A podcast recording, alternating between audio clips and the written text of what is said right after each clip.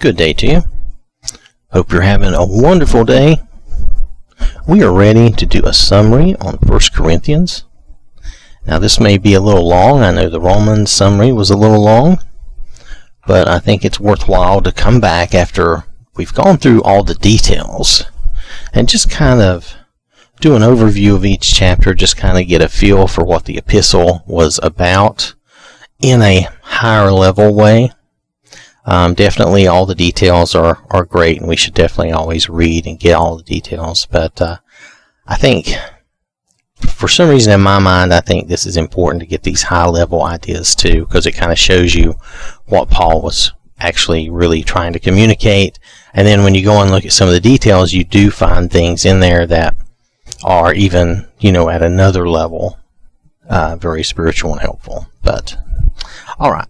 So, First Corinthians, uh, if we look at chapter 1, the main idea here in chapter 1 was the call for unity, for there to be no divisions. Um, our key verse in chapter 1 for this is um, verse 10. But I urge you, believers, by the name of our Lord Jesus Christ, that all of you be in full agreement in what you say, and that there be no divisions or factions among you but that you be perfectly united in your way of thinking and in your judgment about matters of faith. Now, I am reading this from the Amplified Bible, I'll remind you again, but uh, uh, also in chapter 1 at the, at the end, uh, Paul begins speaking about the wisdom of God and how it is foolish to men. And uh, you can see that. Well, hold on a second. You can see that in verse, uh, oops, I almost looked at the wrong one. Let me scroll, let me, well, I would like to scroll down. Hold on a second, I'm sorry. Technical difficulties. Let me scroll down and I will get that. Because the reference here, I believe, is uh, verse 31. So then, as it is written in Scripture, he who boasts and glories, let him boast and glory in the Lord.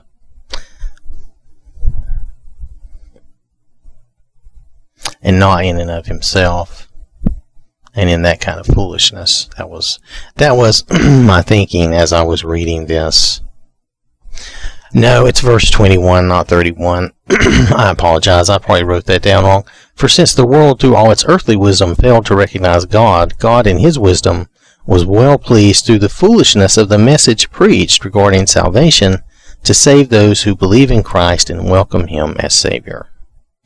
So in chapter 1, he starts to talk about the wisdom of God. And if you look at verse 21, I do apologize. My, my handwriting is atrocious anyway. and then I worked on this and I got this already, but I haven't been able to come back to that and actually do this until now. So while I did read this, um, obviously I did not realize that I had written that incorrectly. Even for me, with bad handwriting, I wrote it incorrectly. So, so it's verse 21 where he talks about the wisdom of God and it being foolishness to men. Um, for since the world, through all its earthly wisdom, failed to recognize God, God in his wisdom was well pleased through the foolishness of the message preached regarding salvation to save those who believe in Christ and welcome him as Savior.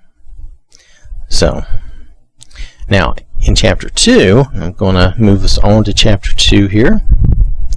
In chapter 2, he continues speaking about the wisdom of God and his reliance on the Spirit, or maybe our reliance on the Spirit would be clearer. Um, let me come down. The, the main verse here is verse. For the meaning that I'm getting um, as I read this, the, the main verse here is verse 16. Um, For who has known the mind and purposes of the Lord so as to instruct him? But we have the mind of Christ to be guided by his thoughts and purposes. See, Paul did not convert the uh, did not convert the Corinthians through clever speech and but he rather through the power of God, through the, the Spirit, the Spirit of God, the Holy Spirit. So there's a difference. He, he talks about the difference in the spiritual man and the natural man. And the spiritual man understands the things of God, but the natural man does not. And that's why, you know, to me, the key verse is verse 16 For who has known the mind and purposes of the Lord so as to instruct him? You know, but we have the mind of Christ to be guided by his thoughts and purposes. It's not naturally within us to, in any way, instruct God. Okay? I mean, we are not that smart. We're not that good. it's just the way it is. Alright, so now chapter 3. Chapter 3, the main idea in chapter 3 is they were not spiritual, and again, they had divisions, but they are they're not being spiritually minded. They're not spiritual enough. So uh, the key verse here is verse three. You are still worldly, controlled by ordinary impulses, the sinful capacity. For as long as there is jealousy and strife and discord among you, you are are you not unspiritual, and are you not walking like ordinary men, unchanged by faith? This is at once a simple idea and yet also a hard thing to do in our lives, even for everyone, you know. Um, because they're still being worldly. They've not, um, they've not been spiritual enough to weed out all these things. And, you know, he talks about divisions are wrong, that all people are workers for God all Christians, I'm sorry, all Christians are workers for God, and uh, there shouldn't be those divisions because you're all, we're all workers. Anyone who believes in Jesus and God and is trying to follow them, we're all workers for God. We're all in the same fields and we all have the same master. All those other divisionary things don't matter. And then he says, You are the temple of God abandon worldly wisdom and pretension for godly wisdom. You know, I think uh, weren't they also thinking that they were they were thinking that they were you know um, they were kind of puffed up. They were kind of you know under the pretense that they were they were very spiritual, that they were better than others. Yeah, if you look at verse 18 for that, um, let no one deceive himself. If anyone among you thinks that he is wise in, in this age, let him become a fool, discarding his worldly pretensions and acknowledging his lack of wisdom, so that he may become truly wise. And that means being truly wise in the Lord and God. Then we move on to chapter 4. Now, in chapter 4, he continues a little bit with that. He's he's telling them not to be puffed up. And there's some key. There's actually a couple of verses here I think that are key. Now, when I say key verses, I think they're behind the idea that he's communicating. They're not always the key verses like we think of as the well-known popular verses. Sometimes they are those well-known popular verses, but not always. Um, so I may not even mention a well-known, well-used, well-loved verse that that we're familiar with, but just know that I'm trying to just bring out the the gist of the letter that Paul has written. I'm not trying to delve into those details again. So here is uh, verse 8. you behave as if you are already filled with spiritual wisdom and in need of nothing more. Already you have become rich in spiritual gifts. You and your conceit, conceit have ascended your thrones and become kings without us. And how I wish that it were true and that you did reign as kings so that we might reign with you. So Paul's letting them know that they are, you know, they're thinking too much of themselves. They're, you know, they think that they are already. They act as though they know it all, you know. Let's put it that way. They act as though they know it all. They have no need even of Paul or any of the others. They're they're already puffed up. They're complete. Um, then, in the second half of this chapter, Paul talks about the hardships uh, the ministry, the ministers, and the apostles face. Um, let's see, we can look at verse 11 for some of that. Let me get there. I apologize. Okay. To this present hour, we are both hungry and thirsty. We are continually poorly dressed, and we are roughly treated and wander homeless. And he's just talking about, you know, he's comparing. He is doing a comparison. One that how they're they think they are complete and they don't need anything, but he's also letting them know the hardships that the ministers and the apostles face. And he says, I do not write these things, this is in verse 14, to shame you, but to warn and advise you as my beloved children. So he's trying to advise them, he's trying to get them to not be, you know, to not be puffed up and to realize that, uh, that it that there's hardships that these guys these you know by comparison these people who really are being very spiritual and working very hard for the Lord they're going through you know some hard times. You know and so he's you know basically telling them not to be puffed up and to try to follow what they're being taught and to be more spiritual again you know, he's urging them to be imitators of him as he imitates um, Christ. You know, that's also a part of this. If you look down in verse uh, 16, so I urge you to be imitators of me, just as a child imitates his father. He says, and above that, he says, "For I became, I became your father in Christ Jesus through the good news of salvation." Because he came there and he converted probably quite a number of them. All right. So then we have chapter 5, where the main idea is Paul is rebuking immorality in the group. Now you notice in chapter 4, he's telling them to not be puffed up and think so much of themselves because they're not that spiritual and they don't know it all. And then here in verse 5, he's rebuking them for having immorality in the group, which they do have. Um, one of the key verses is verse 11 and in verse 11, But actually I have written to you not to associate with any so called Christian brother if he is sexually immoral or greedy, or is an idolater devoted to anything that takes the place of God, or is a reviler who insults or slanders or otherwise verbally abuses others, or is a drunkard or a swindler. You must not so much as eat with such a person. Now there are churches and people who strictly really hold on to this. Um, my only thing about this is I would have to, before I would disassociate myself from a, a fellow Christian, I would have to know without a doubt that they are really being totally immoral. Because then, and really, then I wouldn't want to associate with them because you you're not truly a Christian if you're if you're that immoral.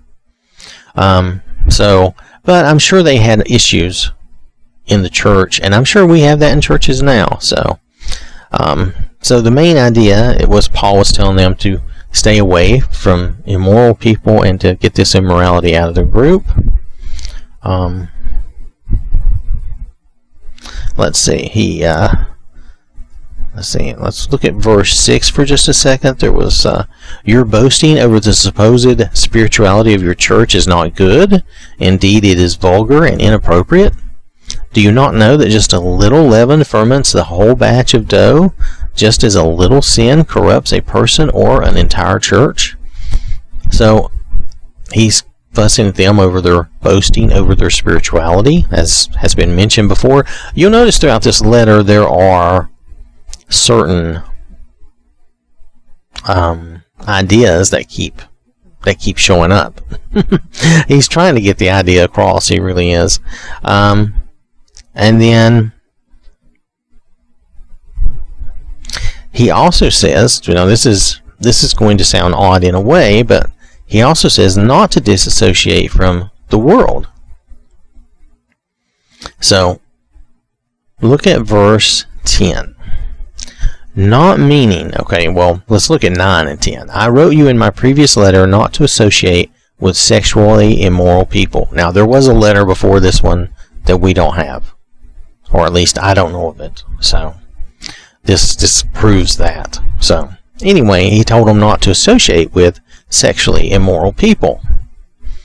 Not meaning the immoral people of this world or the greedy ones and swindlers or idolaters, for then you would have to get out of the world and human society altogether.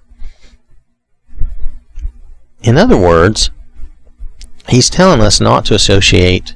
I mean, if you're going to relate this to us present day, we should not associate with Christians who are basically immoral, practicing these things of the world, and yet claiming to be Christians. Why? Because really, when you come right down to it, you're not truly a Christian if you're that immoral. Now, I'm not talking about someone having flaws and someone having weaknesses and, and having sin that they, they are constantly trying to work against and not fall into, and they, they keep they keep trying and working every day. We're talking about immoral people who who are saying they're Christian, but they are still practicing really basically really bad things on purpose. Do you see? I mean, if you see the difference, they are truly sexually immoral. They, they don't regret what they're doing. They're just doing it. They're continuing to do it. Um, so he's saying disassociate from them because, and I think think truly, while I don't think he comes right out and says it here, truly that's because that uh, I think they're claiming to be something they're really not, even if they don't realize it. That's that's probably the case, and it will it will corrupt others because others will start thinking, well, if he can do that, I can do that because he's doing it. You know, it's, it's okay. And unfortunately, people do tend to think that way. I wish they didn't, but they tend to. That does tend to pollute the, the thought processes of the group. But he's saying, don't uh, disassociate from the world and the worldly people, because how else, if you did that, we would have to get out of the world and human society altogether. And if you do that, then how how would they hear the gospel? How would you be an example for them? How would you ever sway them to come to God? But no, this is talking about getting immorality out of the group. And this is this is purposeful immorality. This is not this is purposeful behavior and it's repetitive and it's behavior that they don't want to change, they're not going to change, they're not open to change. You see what I mean? It's not like it's not like it's someone who's struggling but working hard and trying. Those people you strengthen and you help. We're talking about disassociating from people who um, are not struggling or not trying, but are going about in this immoral way and are not willing to, ch- to even change or look at change or to uh, study and try to you know change. So I just wanted to make sure we're clear on that. Now, in chapter six, the main idea here, which you're surprised looking at Christians that this is necessary, but we're all still human beings, okay? Um, Paul is telling them not to have lawsuits against each other don't have these kind of strifes and and uh, um, um, these adversarial relationships. You know, don't be at each other's throats legally. Um, key verses here are like verses five and seven. Um, I say this to your shame. Can it be that there is not one wise man among you who is governed by integrity and will be able and competent to decide private disputes between his fellow believers? we should be able, you know, to discern and judge these things. It's it's not that difficult. And then seven, why the very fact that you have lawsuits with one another is already a defeat. Why not rather be wronged? Why not rather be defrauded? He's basically saying it would be better to be wronged by your brother than to have a lawsuit with him because they were taking each other to court. Now, I don't know all the details, and Paul doesn't get into all the details, but definitely this was not a good thing.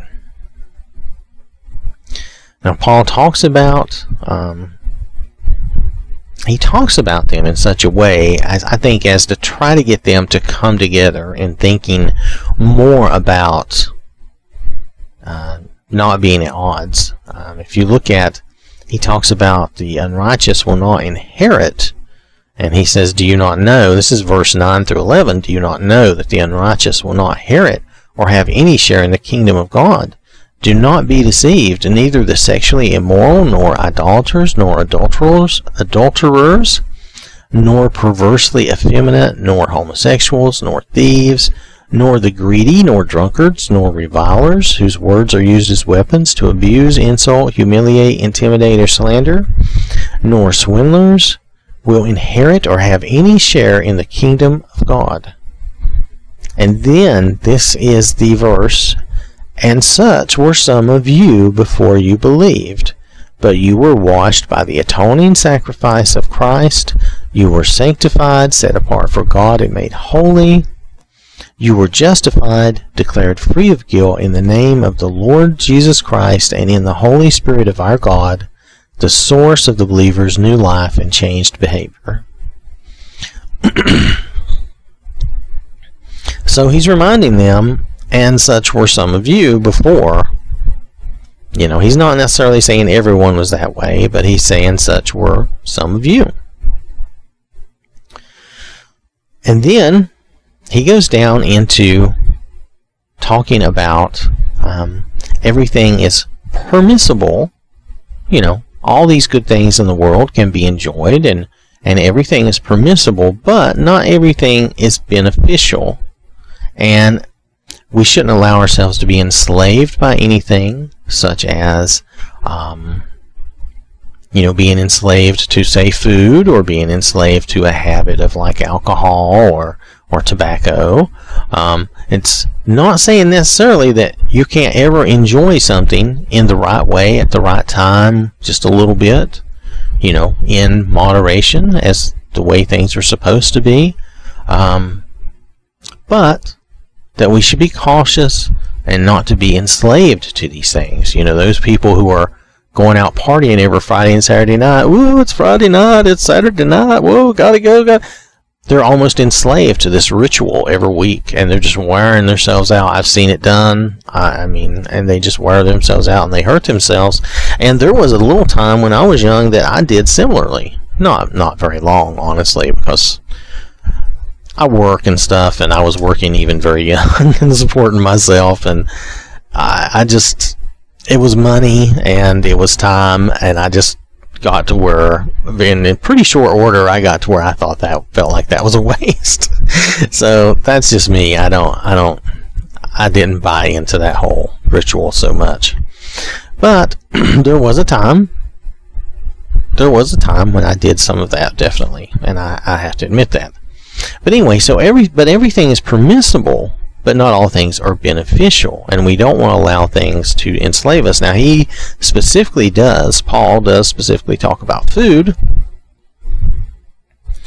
but um, there are there are other things. I mean, you can really get to, you know, all, I don't believe everything is a, an addiction, like in a physical addiction.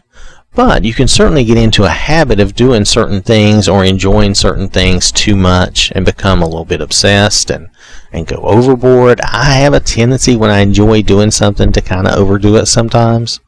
So I have to back myself back down. Um, and it's it's not harmful things. It could be something as simple as um, reading uh, reading a good book, I just get, you know, I would get so, I can remember when I was younger, I would, I liked to read, and I got to uh, one point where I was reading to the exclusion of almost all else. I was just reading and enjoying reading, and that is a good thing, but uh, again, too much of anything is still too much. So, and we're talking about all the good things. When Paul is saying everything is permissible, he's talking about all the good things that God has supplied us here. He's not talking about everything's permissible, like in it's impermissible to hurt someone or anything like that. That we know is off the table. That has never been on the table. Okay. So, all right. Now, also, let's see. Let's look at verses for this because he's also telling them that our body is the Lord's. We've been purchased, and he goes into these um, these verses here. Uh, verse 12 is the one one of the ones I was mainly looking at. Everything is permissible for me, but not all things are beneficial. Everything is permissible for me, but I will not be enslaved by anything and brought under its power, allowing it to control me. And that's where we're also talking about addiction. Okay. Now, then in verse 15, do you not know that your bodies are members of Christ? Am I therefore to take the members of Christ and make them part of a prostitute? Certainly not. Corinth was a big town with a lot of prostitution in it due to they had a lot of temples of Aphrodite, if I remember correctly, and um, so they had like this uh, almost religious prostitution going on, okay, as well as probably normal stuff too, because they were a big port town. So, verse 18 Run away from sexual immorality in any form, whether thought or behavior, whether visual or written. Every other sin that a man commits is outside the body, but the one who is sexually immoral sins against his own body. So, Paul is urging us to run away, flee from, stay away from sexual immorality. Think about how difficult that is in the current society, though. It is, it's a big deal.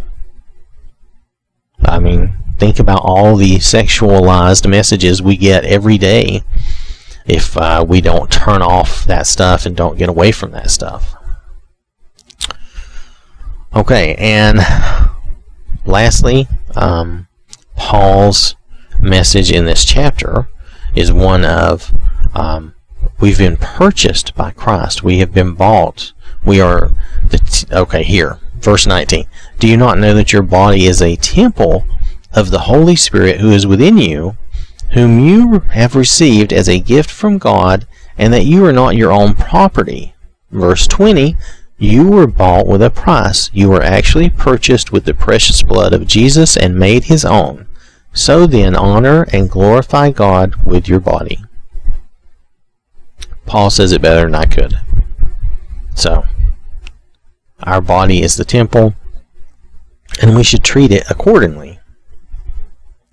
Now, we're moving on to chapter 7. The main idea here is teaching on marriage, um, marriage, and basically status, um, our status. Let's go into this. Um, 1 through uh, 6, verses 1 through 6. Uh, Paul is referring to a loving Christian marriage. In in these, he's let me read this. Now, as to the matters of which you wrote, it is good, beneficial, advantageous for a man not to touch a woman outside of marriage. But because of the temptation to participate in sexual immorality, let each man have his own wife, and let each woman have her own husband. Now, see, we're talking about a Christian marriage. The husband must fulfill his marital duty to his wife with good will and kindness, and likewise the wife to her husband. The wife does not have exclusive authority over her own body, but the husband shares with her. And likewise, the husband does not have exclusive authority over his body, but the wife shares with him. Do not deprive each other of marital rights, except perhaps by mutual consent for a time, so that you may devote yourselves unhindered to prayer. But come together again so that Satan will not tempt you to sin because of your lack of self control. Now, in verse 6, Paul says, But I'm saying this as a concession, not as a command, meaning you don't have to be married. Um, but it's a concession to the fact that, you know, they are sexually tempted and um, their lack of self control, which we, I mean, let's just let's just put that paintbrush to ourselves. That's all of us nowadays too. People have not really changed in that manner in that manner. Now, uh, if you go into details on this, this is referring to a a uh, Christian marriage. You know, two Christian people who are married, and how we should. I, I mean, he doesn't go into extreme details, which is very good, but he does talk about how we should be towards each other sexually in a general way, in that we should do this with goodwill and kindness. If you're roughing each other up, I mean, honestly, it's probably not any of my business, but that seems like the wrong spirit and the wrong intent is there. Okay, I'm just going to say that, and I'm not going to delve into any more details. I think this was intended to be a certain way and and to be handled a certain way, and I don't think that pain and hurting each other was a part of it. Okay? So, but he's talking about also being sure to perform your duties, meaning, and he doesn't necessarily mean it to make it a duty, but you know, you should be willing to love and care for one another, another enough to uh, to share yourself with them on a regular basis and without without it becoming an ordeal or or making a drudgery of it. Okay, so that's all I'm going to talk about there. That's probably too much. Um, so, in uh, also in this chapter, he's talking about when you're saved. When you get down to verse 12, when you become when oh, I'm not saying this right. When you become baptized into Christ, when you become a believer, um, if you're married, you should stay married. Now, if that person is not a believer and they choose to leave, fine. That's okay. You're not beholden or um, required to stay married to them. But if possible, you should stay married. You might be able to win your spouse over by staying married and setting a good example and showing them how you should be. That may take time, and I admit that there are some spouses and some people that you're never going to win over. So if you're in a very abusive relationship, I would say get away, get out of that relationship, and then you can try to maybe set a good example. But most likely, if you're in a, an abusive situation, it's going to be very difficult for you to win that person over. It's very difficult for people to change they need to become a believer and change first. Then you could reconcile with them if you felt like it was really a good idea. Um, primar- primarily, I would say not, but that's me. That's just my opinion. All right. But also, if you are baptized and you become a new believer, whether you're circumcised or uncircumcised, you should just remain that way. You don't need to change that. You don't need to do anything about that. Um, now, the verses, I'm sorry, for, for staying married, or um, the verses for that is like in verse 12.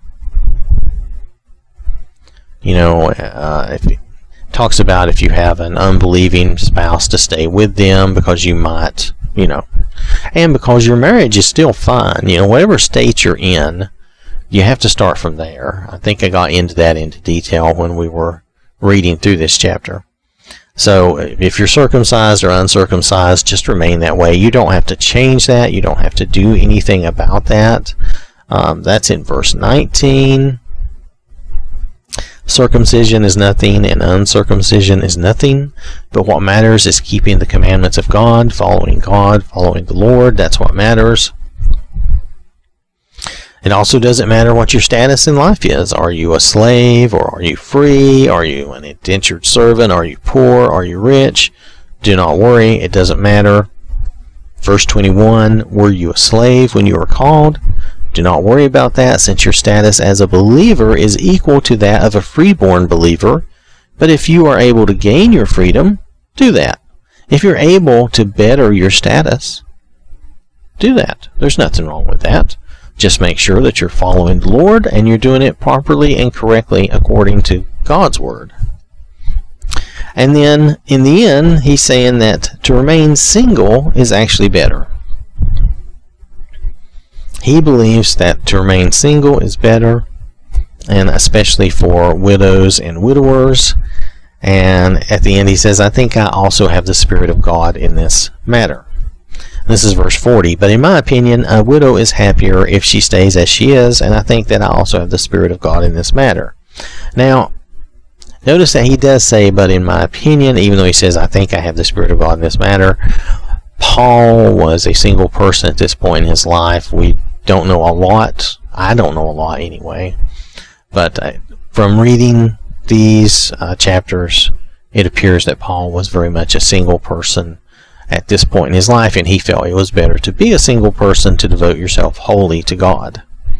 However, we know that not everyone is a minister, an apostle, a preacher, so that you're not as wholly devoted to God as someone else. Yes, you can spend a lot of time and do a lot of good things and good works, but you know, it's you're you're you have you do have and, and God allows for and wants you to be happy, you do have time and can you know, can have a relationship.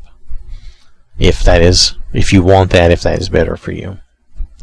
Alright, so chapter 8, the main idea here is about food choices in a way, but also about not causing one another to stumble.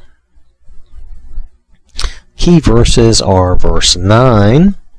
Only be careful that this liberty liberty of yours, this power to choose, does not somehow become a stumbling block, that is a temptation to sin to the weak in conscience for those around you. Make sure that you're not accidentally causing them to be tempted or to sin. And in verse 13, he says, Therefore, if my eating a certain food causes my brother to stumble or sin, I will not eat such meat ever again, so that I will not cause my brother to stumble. So it's important that we not do things, because you can relate this to things other than food we not do things that would cause others to stumble and sin. We, and a, a good example of this is we have freedom to enjoy things in this life. However, if you know you're going to be around someone who is, say, and let's just say they're an alcoholic, and you were going to, uh, I don't know, you were going to like have something very mild, like a very mild wine with with dinner you were serving, and you were inviting people over, but you knew you had this one guest who was an alcoholic. I would not serve that wine, not at all. I would not serve anything alcoholic because I would not want to do anything to tempt that person to cause them issues. Uh, and that's that's a very uh, mild example, but there are other examples, and I, I, may not be able to think of it right off. But I would not want to uh, do anything to tempt my brother or my sister to uh, to sin just because we're free to do it doesn't mean that's necessarily always beneficial or good for everyone. Um, if I know that you, oh, if I know you have a peanut allergy, I'm not going to be serving peanuts.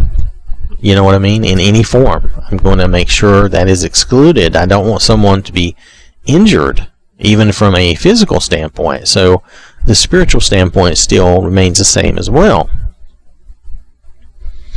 So you see, we're trying to be um, not causing one another to stumble. We're trying to be considerate of one another, which is a big theme also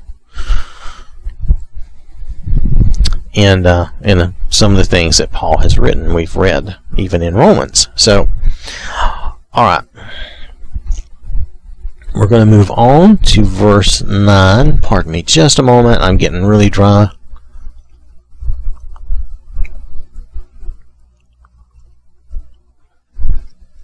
Okay.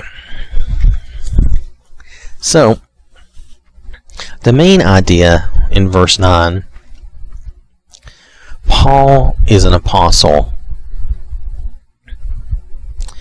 And um, Let's see, let's read verses 5 through 6. Okay? And all have the same, you know, all the apostles have the same rights.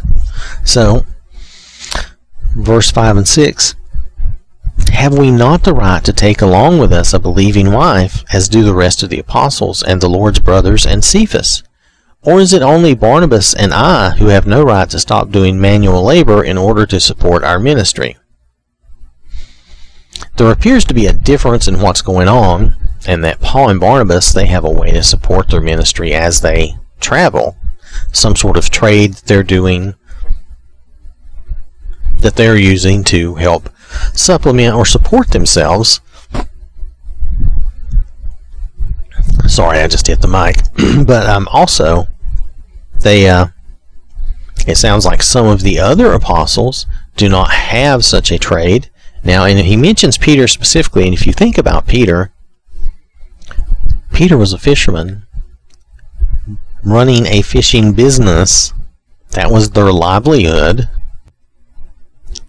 They don't know how to do, and I'm not trying to be mean or anything cruel.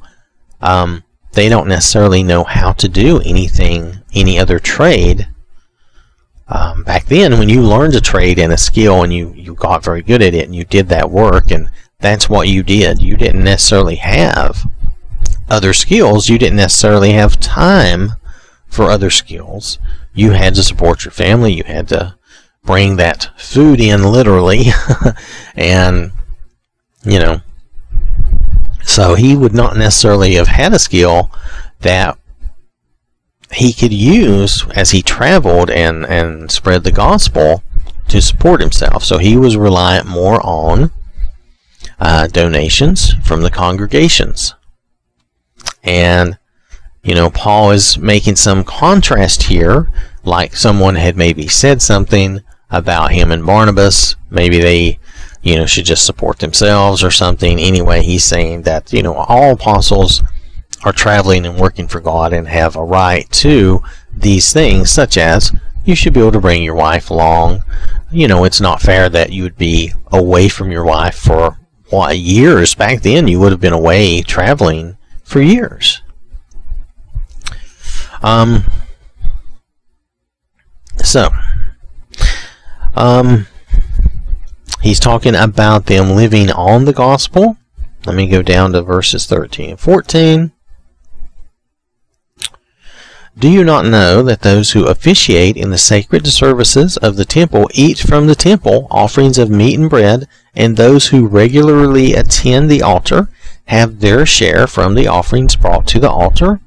So also, on the same principle, the Lord directed those who preach the gospel to get their living from the gospel, meaning that from the offerings, from the church's offerings, um, we should pay the ministers, the apostles, the preachers, we should pay them, you know, a portion of that. It doesn't necessarily mean that uh, you have to pay them everything. Um, you need some money, especially nowadays, the way it works, you need some money to maintain your building and different things. So, um, back then, they really didn't have buildings. Mostly they were meeting in each other's houses. And I imagine they kept some group funds to try to make sure they could supply uh, whatever food and everything because they had um, they did actual meals and did other things together. We're more um, I would say we're way more structured and stodgy nowadays. We are very sort of clinical in the way we come in and do our services. It's okay. We're just highly organized. I'm not saying there's anything wrong with that, but I, I from from their standpoint back then, they were coming together in their homes. They were having a meal. They were um, they were doing things differently because their situation was different, and this was very early on. I'm not saying that anything they did was wrong. I'm not saying that anything we do is wrong. It's just the process, um, the things, the uh, uh, the way we officiate has changed over the centuries. Um, some of that is probably to the better, and some of it may, so maybe some of it's not. Maybe, maybe that keeps us from interacting as well as we would with our brothers and sisters if we did have a more informal gathering. You know, maybe because we're that's that's part of our thing is we're we're very formal nowadays. All right,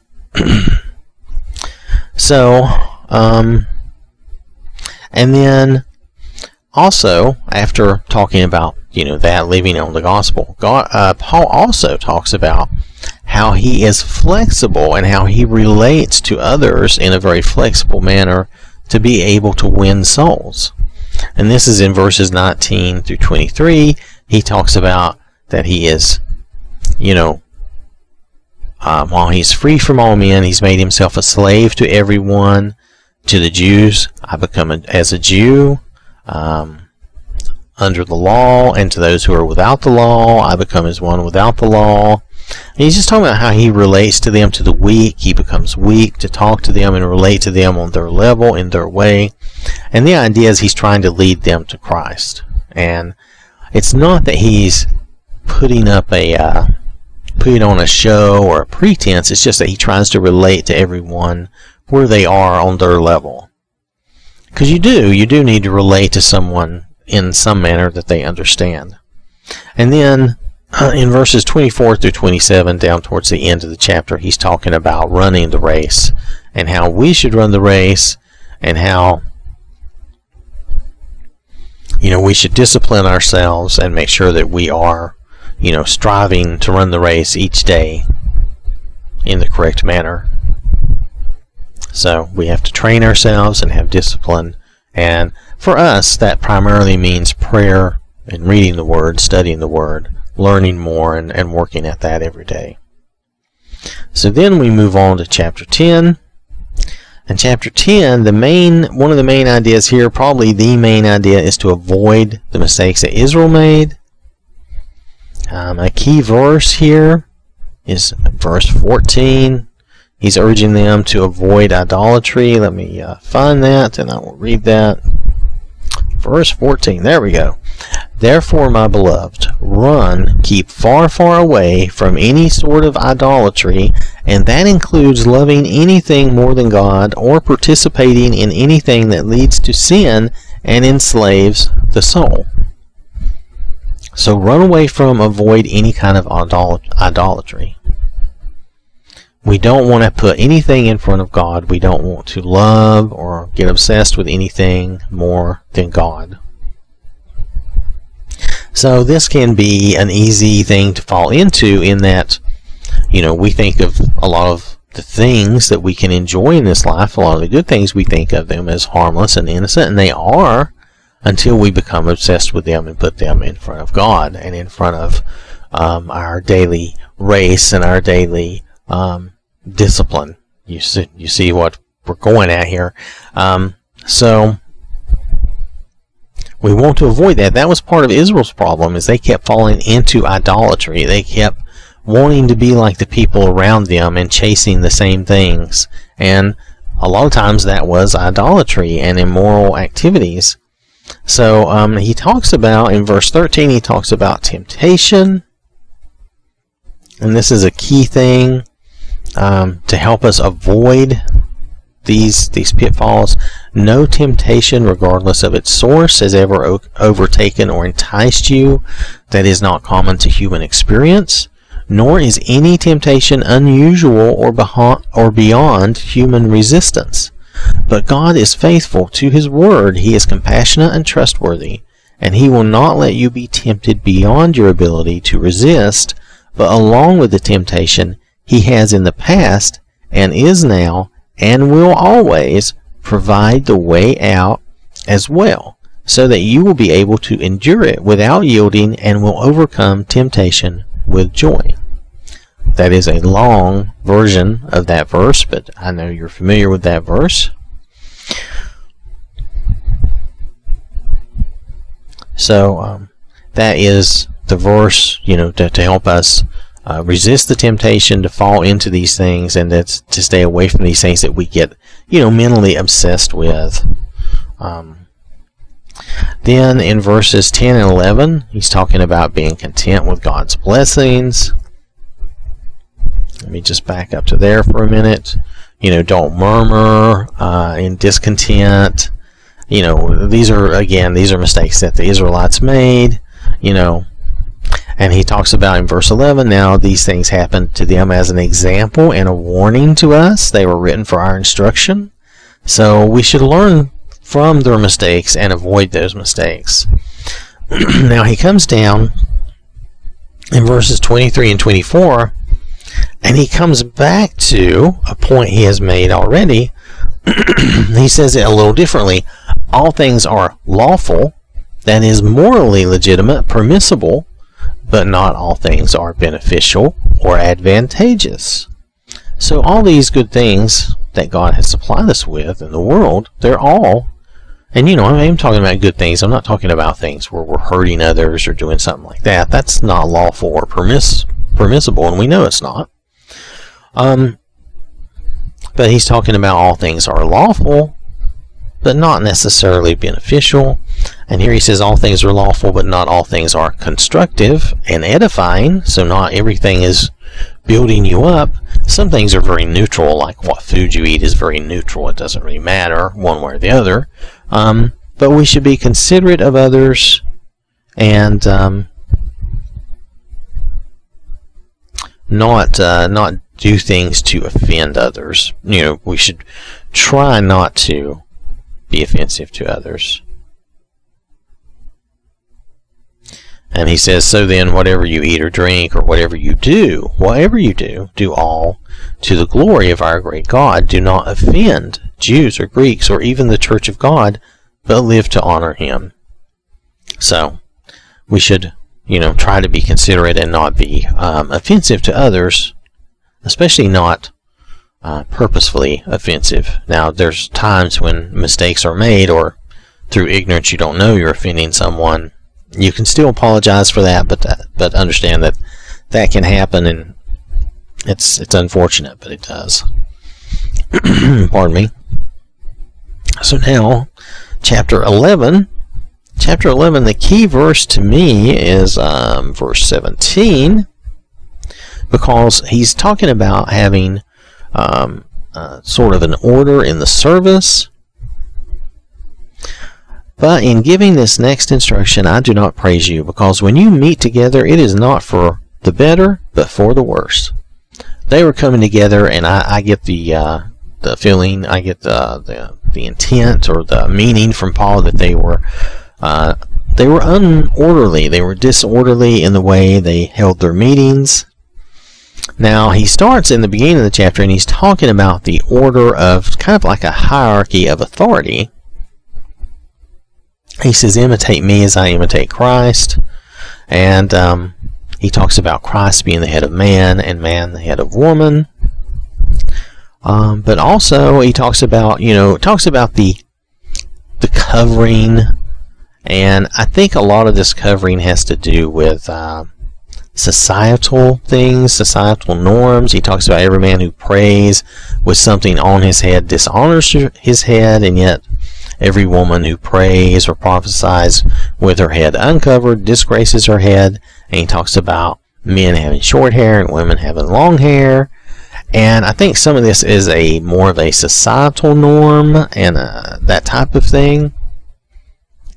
Um, uh, and he talks about a man ought not to have his head covered during worship since his image the image and reflected glory of God. Now we we have a thing where we don't wear hats indoors typically. Um, I, now I know this custom is not totally followed nowadays. In the past, in days bygone days, it was rude for a man to wear his hat indoors. He was he always took his hat off indoors because that was the proper thing to do. And I think some of that comes from this. Uh, some of that practice comes from this scripture of you shouldn't have your head covered indoors. And uh, for a woman, though, her hair is her covering, and he, he does relate that, and that part of her glory of being a woman is to have her her uh, long and beautiful hair. Now, again, I think this tends to get lean more towards a societal norm and what's offensive and unoffensive and considerate. And there's a lot of things to think about here. Um, he says, therefore, the woman ought to have a sign of authority on her head um, for the sake of the angels so as not to offend them. But, I mean, if we're just talking about, you know, her having her hair as a covering, which he does, then, you know, and he says, you know, if a man has long hair, is it, it, it is a dishonor to him. But if a woman has long hair, it is her ornament and glory. And and this this goes to, uh, and we we largely still in a way have this. I know not as much, but still to some degree we do, because we uh, we do still think of men as having short hair and women long hair. Largely, I know not I know not totally. I know this has weakened and broken down over the past 50, 60 years, but in the past, that was a much more big deal. And um, now, the, the thing that gets me here is verse 16. He talks about all of this, and then he comes down to 16. Now, if anyone's inclined to be contentious about this, we have no no other practice, nor do the churches of God. So you know, there's nothing really to discuss here. There's nothing more to to talk about. Um, if anyone is inclined to be contentious, we just have no other practice. You know, we we look at it as a man having shorter hair and woman having longer hair, and we consider that the normal, you know, the normal way of things. Um, we still look at that largely, like I say, today. I, I don't know how big a deal this is. Um, I actually shave. And it says, you know, a woman shouldn't shave her head, but a guy, it's okay for a guy to have short hair and stuff. So, and I, the reason I do that though is because I'm really already 50% bald or more. So, there's nothing wrong with me shaving what little's left. Um, nonetheless, um, so that is that's something we we talked about at the time, and uh, then he gets into down below this because this was this was something he talked about and I know some people look at this and take this extremely serious seriously. I think though I think part of that has to do with a societal thing. I don't think um, that it's a huge deal whether a woman has long or short hair or not. I don't think it's a big deal if a guy has long hair um, except that I'm still of the old school where if a guy has really long hair, it kind of, eh, you know, it kind of puts me off a little bit. So, but it's it's not that I don't like the person or I can't associate with someone or whatever. It's just one of those things where it's like it's a little off-putting for me, and it's probably just because I'm an old dude. But um, it but it looks kind of weird because I think of long hair as belonging to a woman. Again, though I'm I'm a much older guy, so sorry that's just me. But anyway, so Paul goes on down and gets into the Lord's Supper and tells them how to do that because they are not doing it correctly. Now, in verse 17, he gets into that. Verse 17 to 22, he's telling them how not to do it, which is what they're doing, because in part because they're having divisions. And when they come together for the Lord's Supper, they're not waiting for each other, and some go hungry and others get drunk. Okay, getting drunk. Can you imagine us getting drunk at church? So then he fusses at them, Do you not have houses in which to eat and drink? And I think this is where we get more of our thoughts on the matter of we don't have a meal when we come together, but we have the Lord's Supper as a remembrance of the Lord. Um, there's really nothing wrong with, and I know some people have had themselves have, have, have been taught differently, but there's nothing wrong with your church and your congregation getting together and having a meal together and um, interacting and being with each other. We're each other's Christian family. We we need that those interactions. There's nothing wrong with that. There's nothing wrong with doing that in the same building you worship in because it's just a building. The church is the actual people, the congregation. The building is just a building.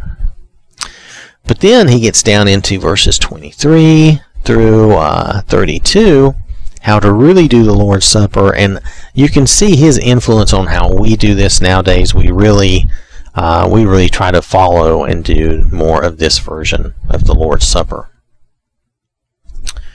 All right. So now in the next chapter, chapter 12, um, he talks about spiritual gifts, talents, our role in the body of Christ. And one of the key verses is verse 12.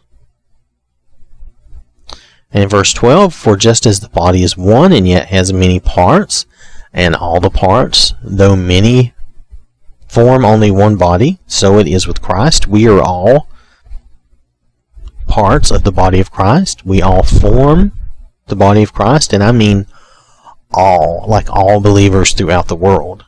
And, um, but we all have different roles to play. We all have different jobs to perform within that body. And so he relates that to spiritual gifts, which spiritual gifts are um, the spiritual gifts they used to have. And if you look at version, uh, verse, version, if you look at verse 7, I have to laugh at myself when I say something dumb. But to each one is given the manifestation of the Spirit, the spiritual illumination and enabling of the Holy Spirit for the common good. So, whatever their spiritual gift may have been, just like whatever our talents and skills that we have, they're for the common good. Um, we need each other. In the body of Christ, we need other Christians. We need each other.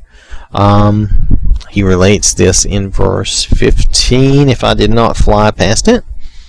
If the foot says, Because I am not a hand, I am not a part of the body, is it not on the contrary still a part of the body? And doesn't doesn't the foot still need the hand to do things for it, like to put shoes on it? Doesn't the hand still need the foot to get traveled around and get around where they need to be? Of course they do. We need each other as a part of the body of Christ. We have different roles and talents and skills, um, but we need each other.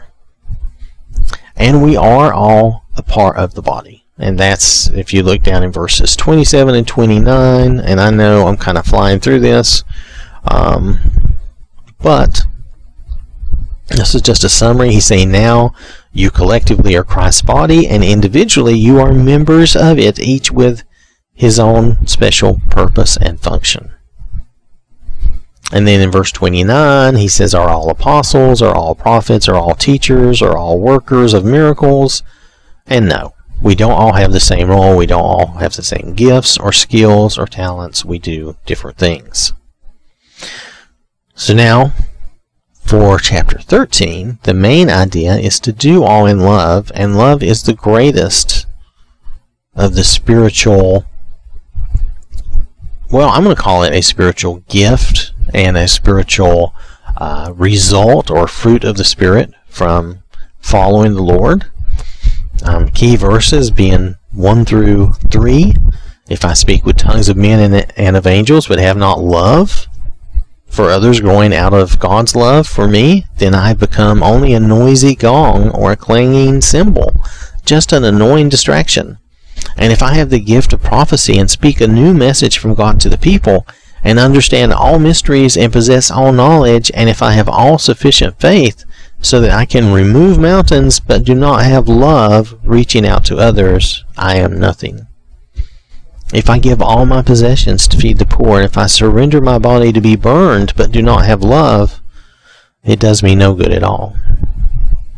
Meaning the the love in our hearts that comes from God, the love for each other, and this love is an unselfish love where we're looking out for the best or the betterment of the other person.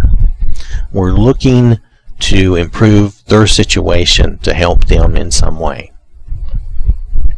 It is not a human love or a uh, or a uh, uh, what do you call it or a uh, um, emotional love like we we love and are attached to our spouses, which that also can be very much a, a love of the other person, and we should be looking out for their betterment as well. But there's more that goes into that. Whereas here we're talking about a spiritual love for for our our fellow Christian, our fellow man, even if they're not a Christian, everyone um, we should be looking out for their betterment. And to, you know, that's the kind of love we're referring to. That's the kind of love God has for us. Now, a definition for God's love is found in verses 4 through 8, and this everyone knows these verses. Love endures with patience and serenity. Love is kind and thoughtful and is not jealous or envious. Love does not brag and is not proud or arrogant. It is not rude. It is not self seeking. It is not provoked, nor overly sensitive and easily angered.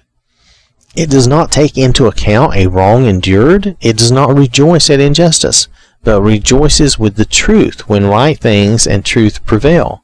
Love bears all things, regardless of what comes, believes all things, looking for the best in each one, hopes all things, remaining steadfast during difficult times, endures all things without weakening and then in verse 8, he starts that with love never fails. But as for all these other things, they will pass away. So then he also talks about in verse 13, if I can find it, and now there remain. He talks about faith, hope, love.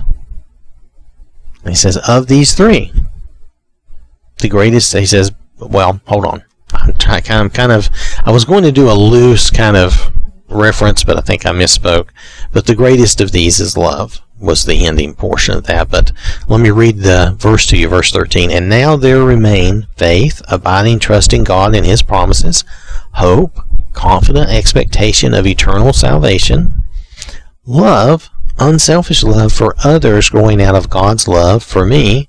These three, these are the choicest graces, but the greatest of these is love. And that's how Paul ends that chapter. So now we're in chapter 14. The main idea is prophecy is superior to tongues. Now, all throughout chapter 14, where he's saying prophecy, the way he speaks about prophecy to me is they're preaching the gospel, they're preaching and teaching God's word. And he's saying that is better than speaking in tongues. Why? Because um, when we're preaching the word, teaching the word, when you're prophesying the message from God, which back then they didn't have the Bible the way we do now, so they were prophesying. Understand? I mean, it really was a prophecy, whereas now we really are teaching out of the written word, the Bible. Um, so anyway, because they were teaching new things that were coming from God, not from man.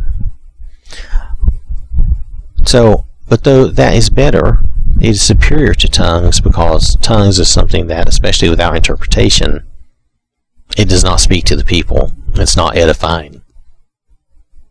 It's not teaching anything. So,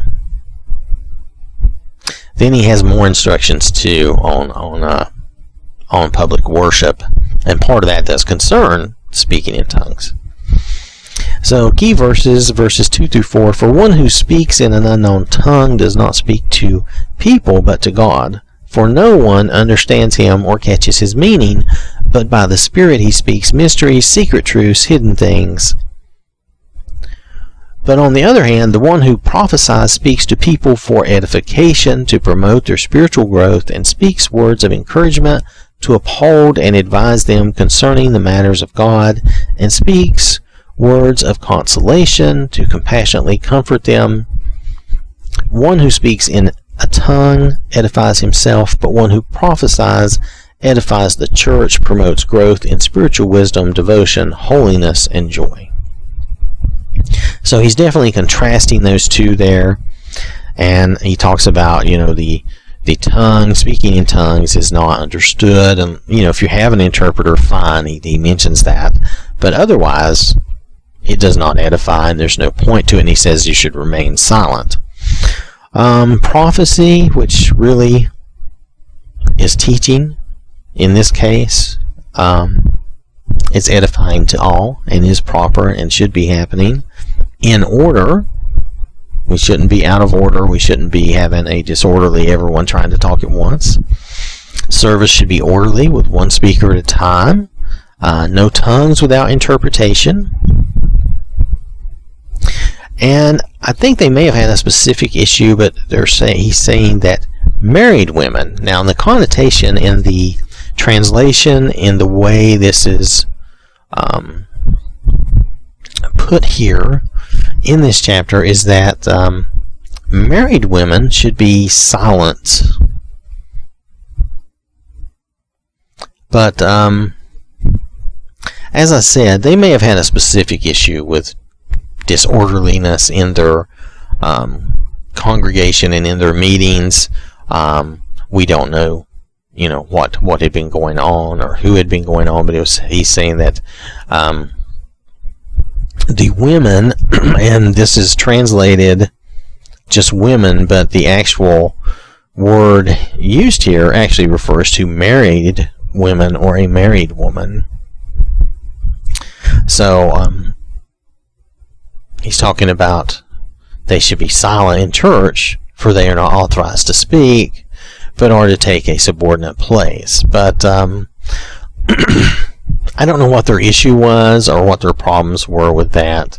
Um, I know we want to appreciate everyone's interaction, you know, especially like when you're teaching and having a class. Now, when we're going, when we're having a sermon, see, we, like I said, we're a highly organized um, type of service nowadays. No one, not even other men, are allowed or are supposed to interrupt the speaker, the, preacher, when he's given the lesson, the sermon. But when we're having our Bible studies and we're having our uh, teaching and we're wanting, we want everyone to interact. We want the women to interact. A lot of times the, the women have good godly wisdom to share. We want that. So, I think we have to realize that they had some specific issues and they had troubles, and that they had troubles with having an orderly service. Um, so a lot of this pertains to having an orderly service, a good service. So um, I think there was probably a specific issue here that he's trying to address with them, and I don't think that uh, the true intention is for all time, all women to be silent in church. I don't think that was the idea. That doesn't, if you think about it, that doesn't make good sense. Um, but nonetheless, um, if you look at the true translation of that, it would only pertain to married women and not single women, and I have no idea that. Like I say, that really doesn't make good sense. So there had to be something going on there that we're just not quite privy to. If someone else has a better understanding or explanation of that, that would be great. I'm, I'm personally, I'm going to have to study that more anyway and see if there is some more to that. Um, but that's all for chapter 14. He's, uh, you know, mainly trying to get them to, uh, you know, let them know that prophecy or teaching is superior to tongues, for it edifies all, and, you know, just that we should have an orderly public service. Um, it doesn't do any good for people from the outside to come into your service and there's people speaking in tongues. It doesn't mean anything to them, and it looks crazy. And um, you don't have an orderly service, so nobody can make sense out of what's being said or what's being taught because everything's just crazy and out of control. And this is why we are more orderly and more controlled in our services. Alright, so in chapter 15, he talks about, and I guess they had a dissension within their group about the resurrection. This is kind of crazy to think that anyone would consider themselves a Christian and not believe in the resurrection, but let's just go ahead and talk about this. Um, he's saying that your belief is in vain without the resurrection. And he's absolutely right. If you don't believe there's a resurrection, if you believe it's just this life and you're dead, our faith is meaningless because that means Jesus did not rise again. That means none of that is true. That means none of that is true if you don't believe in the resurrection. so, um, excuse me, but that's, uh, um, hold on just a second. I had to have a little something to, uh, wet my whistle there. Um, let's look at verses 3 and 4. For I passed on to you as of first importance what I also received, that Christ died for our sins according to that which the Scriptures foretold, and that he was buried, and that he was bodily raised on the third day according to that which the Scriptures foretold. So, this is the good news. This is the basis of our salvation. Christ died for our sins, for our forgiveness, and he rose again, again for our um, salvation so that we would be able to go to heaven, so that He would be our uh, intermediary, He would be our uh, spokesperson with God. He would be the first of many, the first of, uh, of a family of children of God. So without without that, there is no reason for him to have even died. So, um, in verse 19, he says, "Our faith, our faith, sorry, our faith is in vain if there is no resurrection." So uh, let me head down there. If we who are abiding in Christ have hoped only in this life, and this is all there is, then we are of all people most miserable and to be pitied, because we're just constricting and restricting ourselves from from whatever we want for no reason. So he also talks about the order of resurrection down in verses 20 through 28. And he talks about how Christ has already been raised from the dead. He was the first. And then the rest of us will be following that. He talks about how um, how death came into the world through Adam, and how now life again is being brought back to us by Jesus. And Jesus will see after that comes the end when he hands over the kingdom to God the Father. God, Christ will hand the kingdom over to God. And he talks about the last enemy to be abolished and put to an end is death. So he's talking about the order of these things, and that's down verses 20 through 28. Um, however, when all things are subjected to him, Christ, then the Son himself will also be subjected to the one, the Father, who put all things under him, so that God may be all in all, manifesting his glory without any opposition, the supreme indwelling and controlling factor of life. So, we will be raised, you know, at the end, we will be raised imperishable and immortal. And that is what is going to happen. So he talks about all of that and he compares talking about the heavenly bodies and and uh, all these things. So it is with the resurrection of the dead. The human body that is sown is perishable and mortal. It is raised imperishable and immortal. So he talks about all these things regarding the resurrection and explaining and trying to get them to understand how it is. And he talks to them. He says, I tell you a mystery, a secret, uh, truth decreed by God and previously hidden but now revealed. We will not all sleep in death, but we will all be completely changed, wondrously, wondrously transformed in a moment, in the twinkling of an eye, at the sound of the last trumpet call. For a trumpet will sound, and the dead who believed in Christ will be raised imperishable, and we will be completely changed, wondrously, wondrously transformed. Sorry, I have trouble with that word right now. All right. Then, moving on to the last chapter of First Corinthians. The main idea here is just some instructions and greeting. Um, verses 1 through 4, he's talking about uh, the collection. Now, concerning the money collected for the relief of the saints, you're to do the same as I directed the other churches on the very, no, let me say this correctly. On the first day of every week, each one of you is to put something aside in proportion to his prosperity and save it so that no collections will need to be taken when I come. He doesn't want that to be a distraction.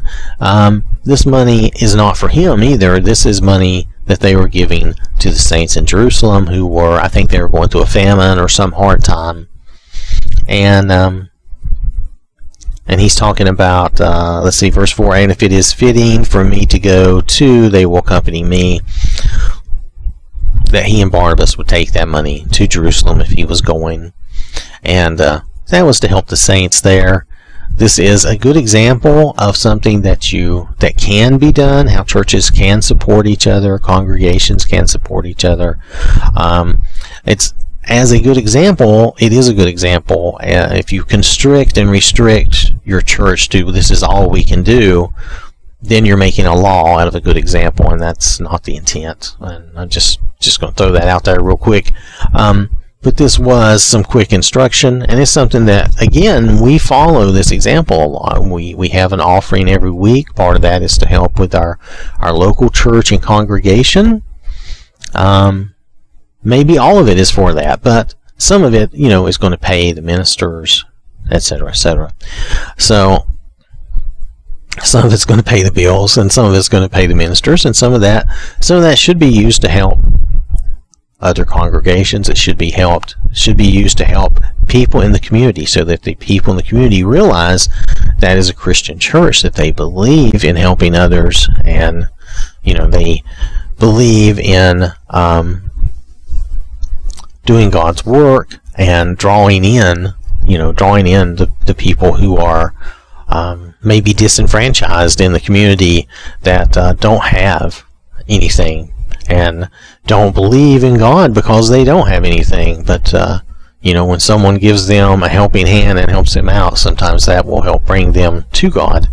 And uh, it's fine to look at that and say, yeah, you should do that individually, which we should do. You know, we should all be doing something individually to also help. But um, we shouldn't exclude the idea that your church could do that as well, because that's it kind of goes against the things that uh, we see Jesus doing, and here we see the them doing in the first century, where they're they're helping others, and uh, and it's a good example, like I say. Nonetheless, moving on, he also warns them and tells them to be on guard. If we look at verse 13, be on guard, stand firm in your faith in God, respecting his precepts and keeping your doctrine sound. Act like mature men and be courageous, be strong. Let everything you do be done in love, motivi- motive, well, okay, sorry, motivated and inspired by God's love for us.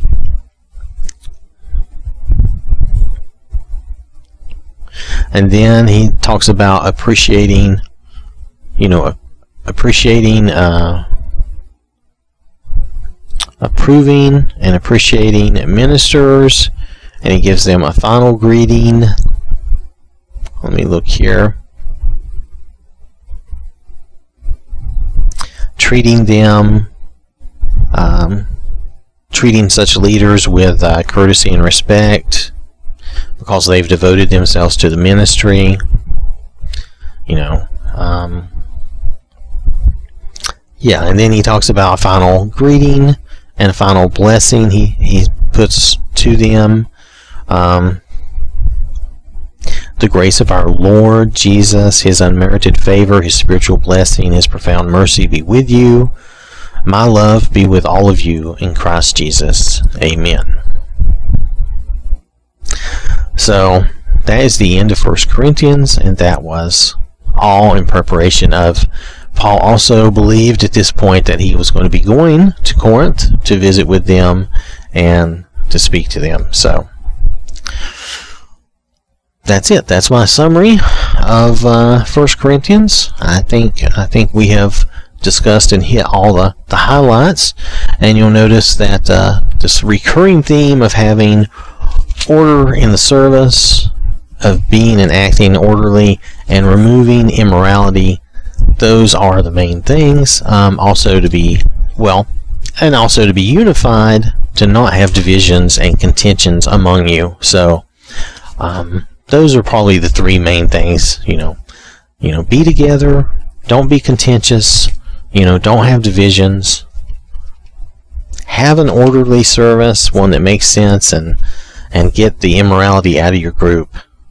Um, so those are the things he covers. Though actually, if you look at it, he covers them in this order. Though he says, you know, don't have divisions.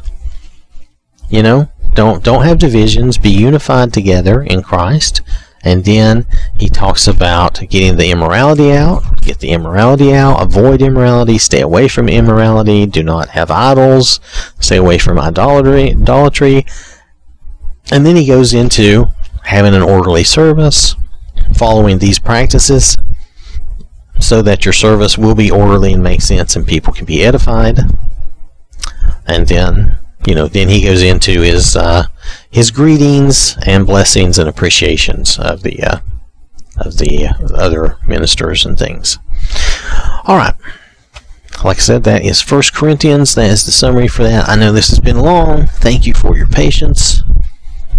Thank you for listening. Hope you have a wonderful day. Remember to stay safe.